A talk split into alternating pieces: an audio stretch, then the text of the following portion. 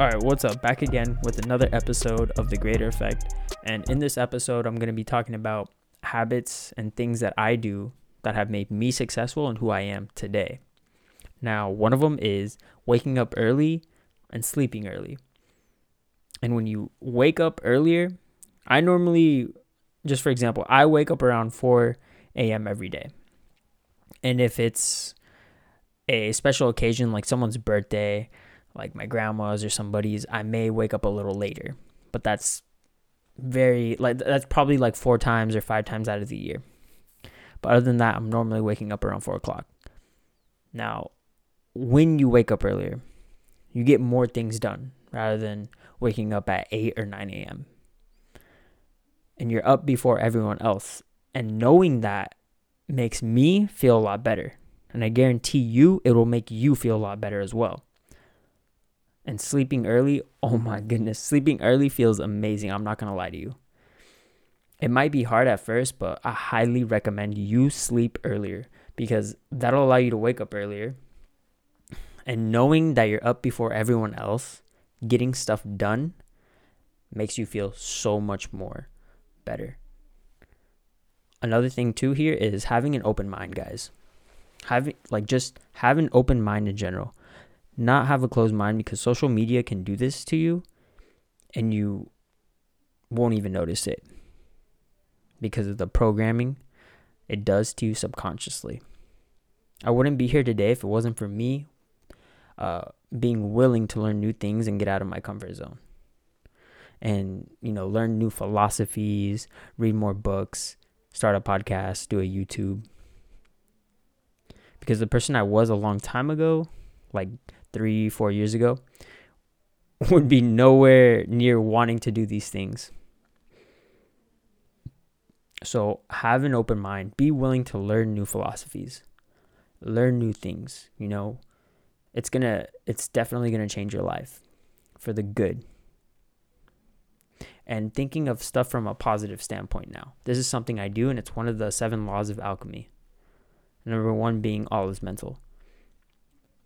Notice how when people describe something to you that's negative, they might be super descriptive and vivid about it and very, very good at describing it. And you may feel the emotions and get caught up in it, right? Because the story's so juicy. And if they describe something positive, they don't have that same energy. Have you ever noticed the difference?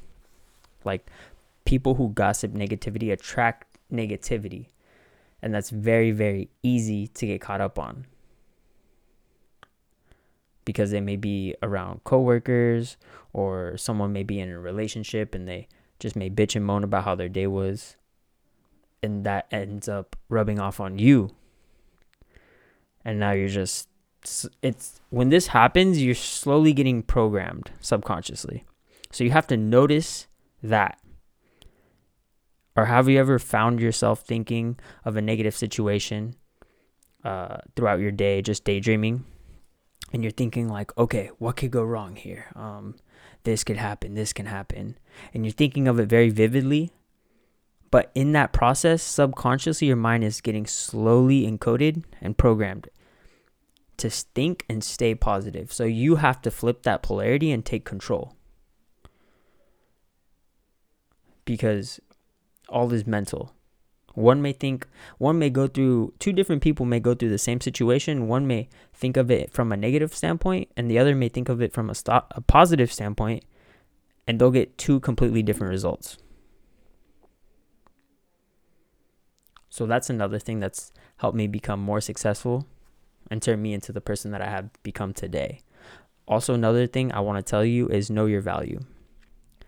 How you respond to people and their questions is one of the gateways to either getting respect or not.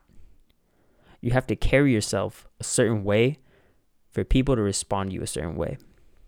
And I'm not talking about being an asshole or a dick or with anything of that negative frame. Nothing of that.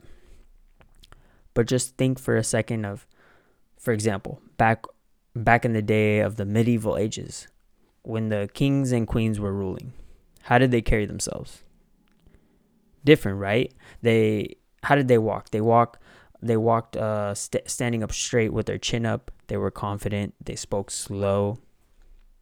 And when you do that, you elicit a certain response from people versus people who walk around with their head down. Because who walks around with their head down? The lower class, right? Because they wanted to blend in and not have everyone see them versus the people in rulership walking around confident, straight up. They spoke slower, talking to people, smiling. And it's encoded in our DNA till this day that when people speak slow, you respect them more, right? And the people who take fast or who just talk fast all the time, like da da da da da, or you know, they're just speaking super fast because they may want to get something out of you. Automatically, we perceive that as okay, they're either a scammer or they just want something out of me. Right? Believe it or not, that's true. Our DNA is ancient and we still respond to that stuff like that. Now, why do you think we respond to a beggar a certain way versus someone who carries himself with confidence? It's encoded in our system.